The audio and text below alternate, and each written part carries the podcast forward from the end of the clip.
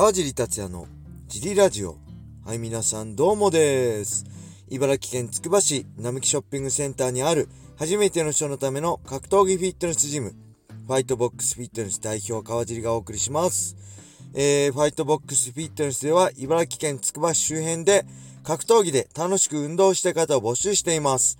体験もできるので、ホームページからお問い合わせをお待ちしてます。はい、そんなわけで、今日も行きましょう。よろしくお願いします。えーと、昨日はですね、えー午前中はね、えー何したかな？本読んだりしてましたね。えー結構忙しくて、えーちょっと前に、えー、ツイッターで、えー、雷神のね、笹原さんがおすすめしてた、えー砂まみれの名称、え野村克也の1140日っていうね、加藤博さんが書いた本かな？をね、読んでました。これ面白いですね。この野村監督ってね、あのーいろいろ監督やったじゃないですか。楽天とかね、阪神とか。けどね、空白の3年間っていうかね、あのー阪神のね、監督を退いた後ね、3年間だけ、えー社会人野球、シダックスのね、監督を務めてたんですよね。うん。その辺の時の、えーね、当時の番記者が、え関係者の証言を集めて、プロ復帰までのね、日々に迫るノンフィクションってことでね、すごい面白いです。はい。えー、あとは何があったかな？ジムは15時からオープンして、あ、レディースのね、時ね、会員さんがね、えーレディース、あのージムでね、ファイトボックスフィットネスで格闘技始めて、あのね、ゴミ袋持つのが楽になったって言ってました。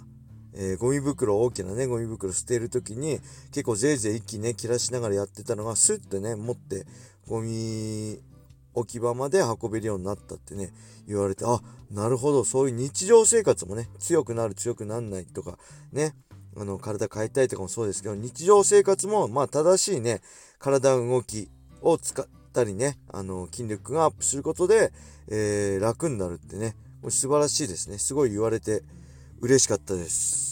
はい。そんな感じかな、今日は。えー、レター行きましょうか。えーと、ジム、ジリラジオ、試合解説準備、見聞録、お疲れ様です。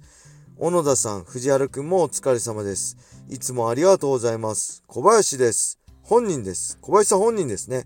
偽小林さん、レターありがとうございます。フリートークです。格闘家といえば肉のイメージがあると思いますが、肉エピソードをお願いします。え焼肉でもしゃぶしゃぶでも食べ放題でもステーキでもハンバーグでも毎回出てくる小野田さんの焼肉ネタも面白いです。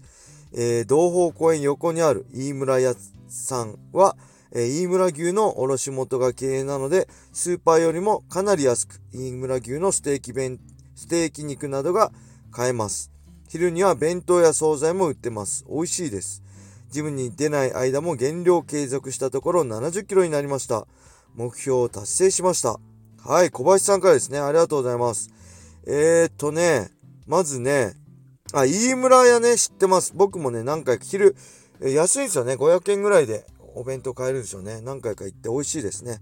うん、すごいおすすめです。えー、で、減量も70キロ。これは何なんだろう。すごいですね。あの、運動はそういうできる状態ではないと思うんですけど、すごい70キロ。ナイス減量です。えーと、そして小野田さんのね、焼肉ネタといえばね、えー、まああんま詳しくはね、あの、本人に悪いんじゃないんですけど、結構焼肉食べ行ってね、あんま焼かないんですよね。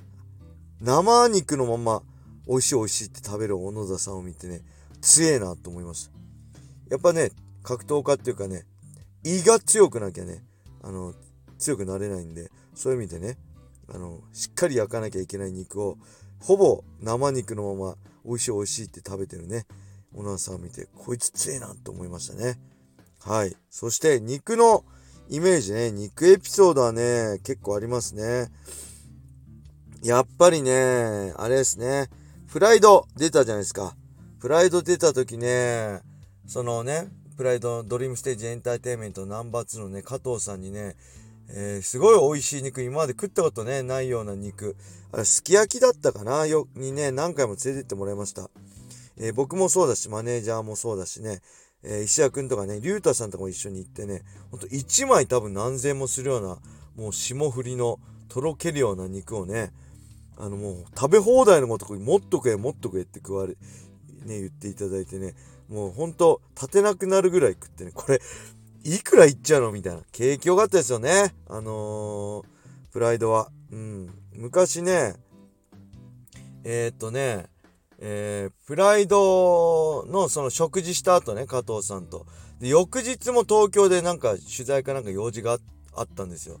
でねあちょっと用事明日もね都内なんですって言ってあなんだんじゃ泊まってけよ。ホテル用意するからって言われてねえー、っとね用意されたホテルがね多分プライドが年間契約多分多分 VIP とかね海外の選手とか用に多分年間契約してたね某プリンスホテルのねすごいいい部屋でねあの、トイレもね、シャワールームも何個もあってね、リビングも何個もあって、ベッドルームも、僕確か石田くんと一緒にね、泊まったんですけど、それぞれ別のベッドルームで泊まりましたね。あの、広すぎて、だから、スイートルームとかだったのかな、びっくりします。こんな部屋があるんだと思ってね、びっくりしましたね。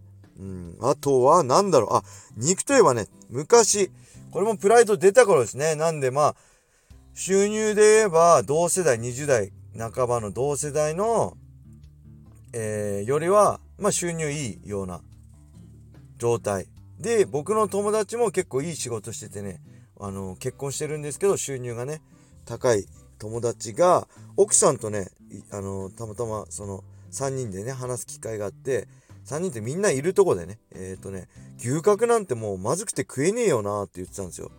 夫婦で。そうだよねなんて奥さんも。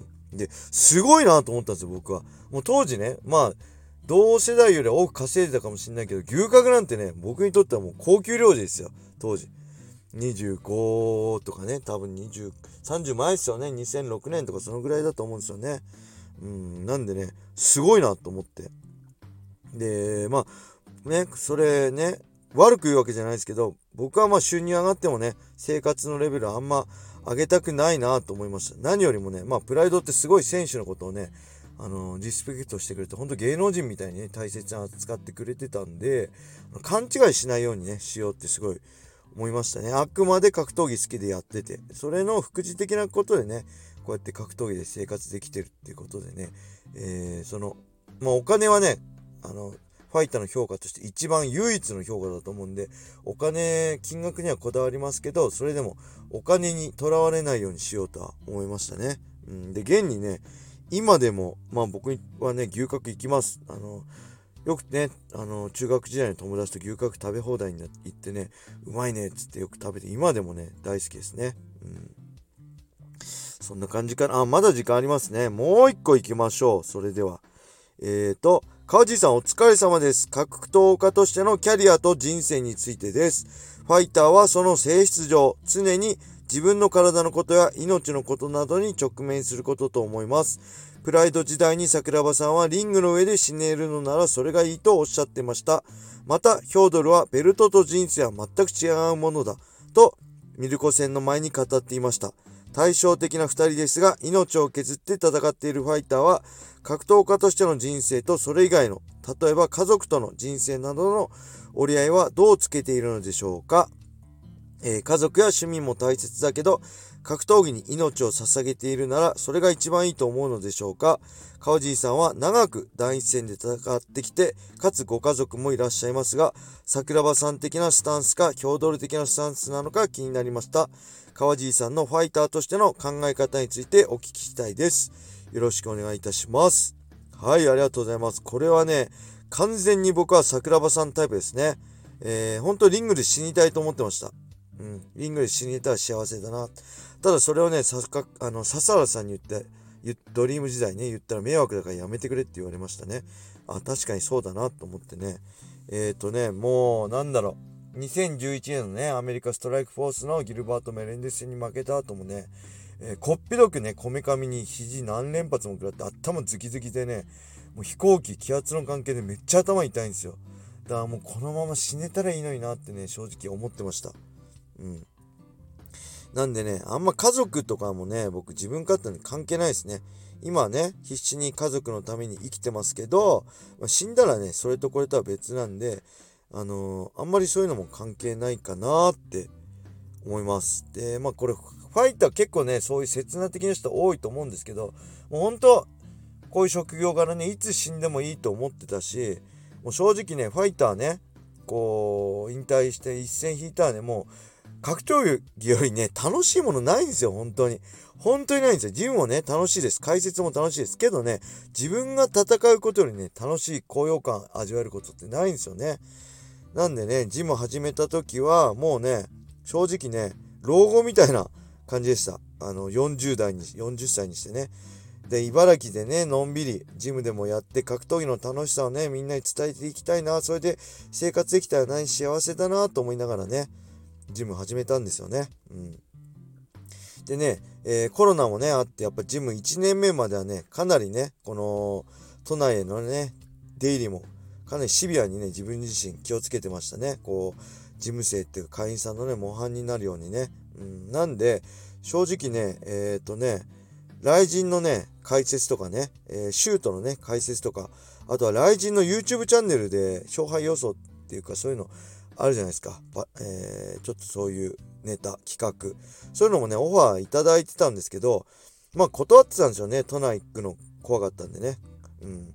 で、正直コロナでね、まあ気がめいってたっていうのもあるしね、このやっぱ、いや、俺はもう茨城でね、のんびりしたいんだよ、みたいな気持ちもあったんですよね。ただね、それもまあ、2年目、1年目過ぎてね、2年目に入ってね、完全に変わりましたね。本当こう必要とね、されることはね、必要とされるっていうことはね、すごいね、ありがたいことだと思うし、まあ、このね、えー、やっぱ刺激にもなりますね。この現役選手がバリバリ戦ってる目の前でね、解説させてもらったりってことめちゃくちゃ刺激になるんで、まあね、今はね、できる限り受けようと思います。なんでね、ぜひこれを聞いてる関係者の皆さん、あのー、ね、いろいろ川尻を使いたいってあれば連絡ね、していただければできる限り、えー、ジムがね、営業中はできないんで、土曜日かね、あ日曜日か月曜日、それか平日の午前中でね、終わるんであれば、午後から、えー、ジム開けるんで、そういうのであればね、どんどん、えー、解説も含め、いろんなこともね、やってチャレンジしていきたいかなと